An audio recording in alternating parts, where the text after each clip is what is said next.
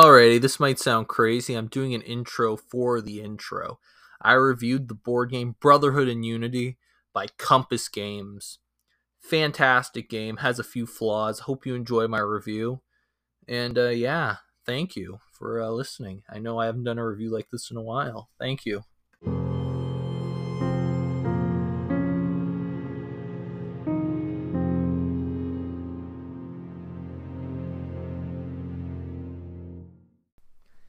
Hello, this is Benchwarmers Club Sports and Entertainment Podcast, and today I am doing my review of a board game from, I believe, about 2 years ago called Brotherhood and Unity. This is a 3-player, or there's a variant 2-player version of the game inside of it, where you just combine some rules, but it's supposed to be played theoretically 3-player. And it is a war game, like most games I review on here, and it is more of a, it's a point-to-point map, but besides being a point-to-point map, it's also kind of like, it's counter-based, so there's stats on these counters. I haven't really reviewed a game like this on here. Most games I've reviewed were kind of a little simpler when it came to like the analytics of it, so a little bit more of a complex game, but I'll get right into the review. So, I guess my overall impressions is that I think it's a very good game, but there's a few little aspects of this game that I hate. I have played this one time solo, and I played one time with friends. And I think I have a decent gauge after these two plays, but definitely consider this like an early review. My opinion on this game could change over time. So Brotherhood and Unity, though, takes place during the war in Bosnia, and it goes from the year 1992, I believe, to 95. Yeah, and every turn in the game represents 1 year in the war. In this game, one side will be playing the Serbian faction with Yugoslavian troops and Serbian troops from the outside. Another faction plays the Croatians, with also the country of Croatia giving support, and Bosnia, which has a few allies of their own. The game should take you about maybe 2.5 to 3 hours, but when you get really good with it, I think you can definitely have a shorter game. I'll start first with basically the concept. So all three sides are fighting for control of certain regions within within Bosnia. And although there are recommended areas you try to take over, you can technically take whatever you want, but they won't go towards your objective for the basically the early victory. The goal of the game is to basically get a certain amount of points and control all your key regions on the map. So for example, there are certain places that the Croatians want, there's certain areas the Serbians want, and there's certain areas that Bosnia wants to keep. But there's also areas within conflict where both sides want a chunk of that pie. I think a big thing of this game is that the balance of power shifts as it goes. So very early on in the game, Serbia is an absolute powerhouse, and even with their cards, they can basically do whatever they want. They have the soldiers available, they have the movement required, and their units are the strongest in the game on their counters. So on the counter, there's three numbers: your attack, your defense, and your movement. The Serbians basically have the best of all three, except for defense. Everyone's basically at 6 defense. So due to this, well, some units have 7. So due to this, Serbia early in the game is an absolute powerhouse. But when you get to turn 3 and 4, they're still strong, but they don't have the same capabilities they do in the early game. Which, to be fair, is very accurate to how the actual war went in, as I've done research on it. And you can tell a lot of love and research went into this game. The guy who created it, who gave it to Compass Games, apparently he doesn't give out a lot of his designs, so he must have really liked this one for it to be published. So, I'll start with the things I love about this game now that I've kind of explained it. First thing I love is how differently you need to play with the three factions, it seems. So, if you're going to be playing as Serbia, for example, you need to make the most of your time in the sun. When you have all your troops, you need to be moving, you need to be attacking, you need to be using your combat cards which are in the game. You need to use all of this to the full advantage. Because if you're not, you're not playing the game properly. If you're playing as Croatia, you're more so maybe trying at the very least not to step on too many people's toes early, because you don't necessarily get a lot of forces. Over time you do accumulate more, but you're kind of a small fry on the map with not too much in your control. So very early on, you kind of need to pick and choose your battles and then go for pushes once you get a little bit more. Through the game, they're the most consistent when it comes to what they get, but you definitely need to kind of pick your battles perfectly. They're probably an easier faction to win with, in my opinion, than Bosnia, only because you can fly a little under the radar, but your margin of error is so tiny with Croatia, in my opinion. The last faction's Bosnia, and they start the game in not the greatest of positions, but towards the end of the game, they get the troops they need and they get everything. Their biggest weakness by far, though, is movement. Their movement's only 2 compared to most other people having at least 4 movement. So due to this, they have a lot of trouble moving around. Early in the game, they also do have a little bit of trouble in battles as they get a -1 to their dice rolls. And another thing I do really love about this game is the tracks. To win, you need a certain amount of points from attacks and stuff, but you also are countering that with another track, which is the foreign attitude. So a lot of war crimes and atrocities were taking place during this war, and how to reflect in the game is the foreign attitude track. Whenever cities are taken over, it's assumed that bad things are happening to the populace, and this reflects very well in the game, as this track goes up, which penalizes the country that does this. The war crimes and stuff are absolutely terrible in the game. And I think with this design, they do a good job at illustrating what happened during this conflict. I think it's well represented.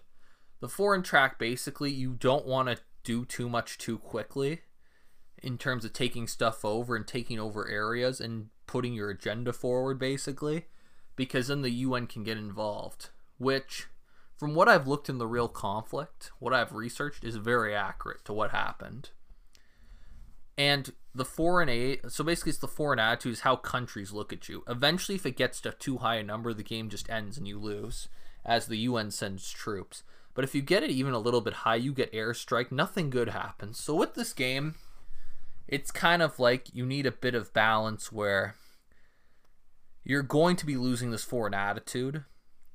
It's just about when you can invest to improve your relations by giving aid to the people and stuff like that, which does eat up a lot of resources, might I add.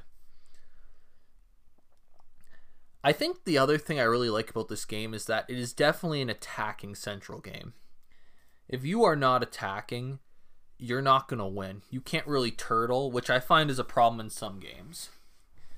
In this game, you need to be offensive. You need to be blitzing your enemy. And you're going to lose a lot of troops in the process, but you have to attack. And I think that has a very fun aspect to the game, that everyone's just attacking. To be fair, I think it's smart, in my opinion, for the Croatian player and the Bosnian player to not attack each other in early rounds. But there's definitely some backstabbing you can do. You got to kind of choose your moment, because if you two kind of take each other out, the Serbian player will steamroll you early in the game. I love also how basically the map is so beautiful, and there's a blown up section of Sarajevo, I can't say the name, the capital of Bosnia, where your troops can go in, and it's like its own mini map. The map's clear, it's illustrated well, and everything you need to know to play the game is basically on this map. One thing I think would be better about the map, though, if I have one complaint, is I wish the areas were a little better. The lines were maybe a little clearer for where the provinces are and what's exactly where, as there was a dispute or two when I was playing alone with myself. I know that makes me sound crazy, but I think for what the game's trying to do, it does a good job.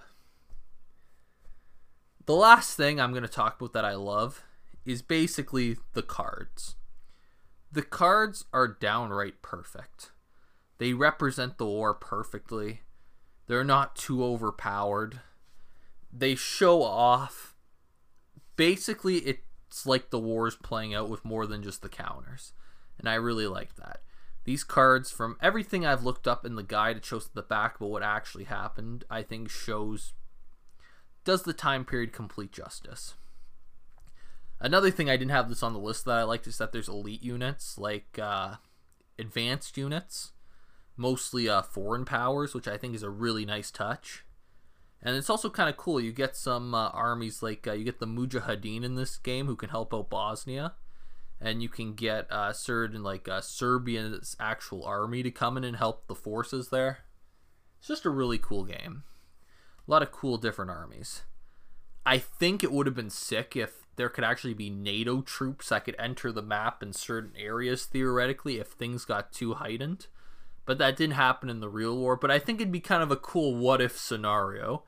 I think if you made an alternate history version of this game, you could make something cool. Like maybe if the game, instead of ending, if someone had problems with NATO, the two other players could control NATO forces and help their own cause. I think that'd be a nice touch, but not accurate to the game, so I get why they're not there. And this is purely, I think, more to be a simulation game. Let's go over what I hate. I think the supply line rules kind of suck, and I only say this because I had to modify them in my player game because I think the supply rules are really tricky. I wish it was a little more clear, or better yet, if there were something like a supply truck unit. I think the rules, I'm not an advanced war gamer. To an advanced war gamer, you might have an easier time with them. I personally didn't have an easy time with the rules, so this is more of a me thing. This is the biggest thing, though, I really didn't like about the game, and it's the battles. To me, for one, they don't really feel interesting, and I'll explain why. So most games, you roll your dice. So not, maybe, let me reword this, not most games. So you take your attack factors of the attackers and the defense factors, and then you roll a dice, and with the modifiers, you find out what your score is. The first thing I don't like about battles is that you have to replace the factor instead of the unit. So for example, in a game like Next War Korea, for example, if let's pretend the odds are like 32-12, you'd get the ratio, then you'd roll the dice with the modifiers and you get your number, and then they'd tell you on the chart what the battle outcome is. And it'd say like attacker loses 1, defender loses 2, for example. That's really easy, makes the battle exciting, go quickly, you go from there. This game, it's basically, and I'm not trying to complain because there's math, but you got to take the numbers of the attacker and the numbers of the defender, and then you roll your dice, right? And then you have to figure out how much you can take off. And the thing I don't like about this is because it's just not as interesting to me. If you have a big army, unless you roll 1 and a 2, you're going to get a good result. You know what you're going to get as long as you get that 1 or 2. As long as it's not a 0, 1, or 2, I guess. So I guess 3 of the numbers, I guess, is unpredictable. The rest of them completely predictable on the D10 dice. So I don't think the battles are very interesting. I don't like that you replace basically the number, so you can only flip it to its hurt side, the counter, if you get more than that number, instead of just the attack going through and you figure out what happens. It's also, what I don't like is the defense factor never gets weaker even when the unit's reduced, which in the war, I guess this game's trying to illustrate that the defender had an advantage. But the problem with that is that you lose so many units attacking that sometimes it genuinely feels like you're damned if you do, you're damned if you don't. And that's something I don't like, because I think a game like for example, if you attack over a river or a city, it is so punishing to the attacker, and it's so tough for them to do anything, to the point where how you could have balanced this a little better is, like most games, if you attack from different areas, you can get a plus to your modifier. In this, you can't really do that. It's just kind of send a stack. Or another way to counter this is, in the game, only 3 units can stack. So usually at most you can send 9 troops. That is okay, but then the problem kind of becomes is, because attacking sometimes, especially where your modifier is so bad, is going to injure so many of your guys during the assault anyway. and do so little damage to them. If maybe you could stack a little higher in some areas, I think that would have made the game better. Again, though, I don't know if historically speaking the reason for this is that there were never battles of that size. If so, I understand. I just think the defense sometimes is a little too strong. And as the attacker, sometimes you can't do enough.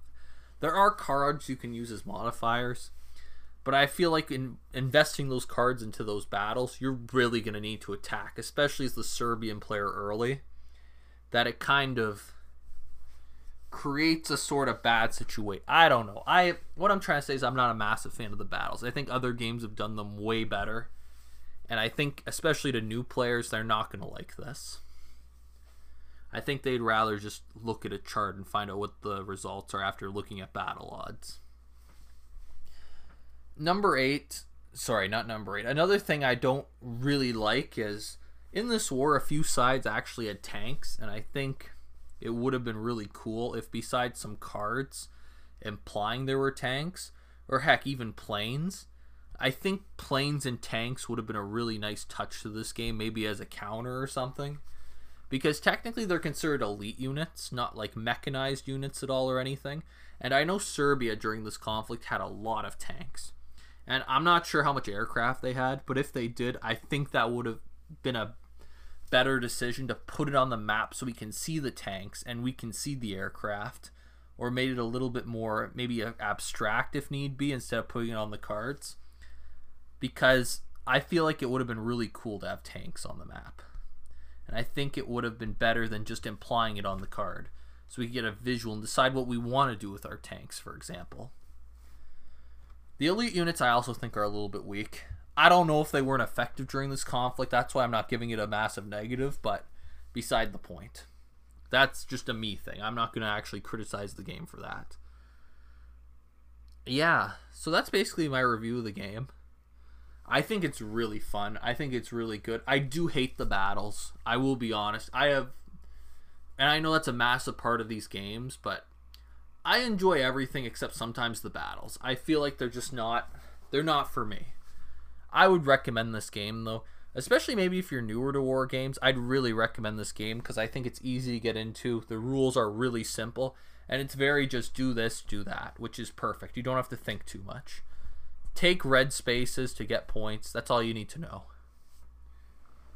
I hope I can play this again. It's possible my group won't want to. But in the meantime, I definitely give this a recommend. I guess I give this like a B. Would it crack my top 10? Absolutely not. Over time, maybe, but right now, no. Anyways, that's my review. Thank you for listening, and God bless. You just listened to Benchwarmers Club Sports and Entertainment Podcast. God bless, praise Christ, and thanks for listening.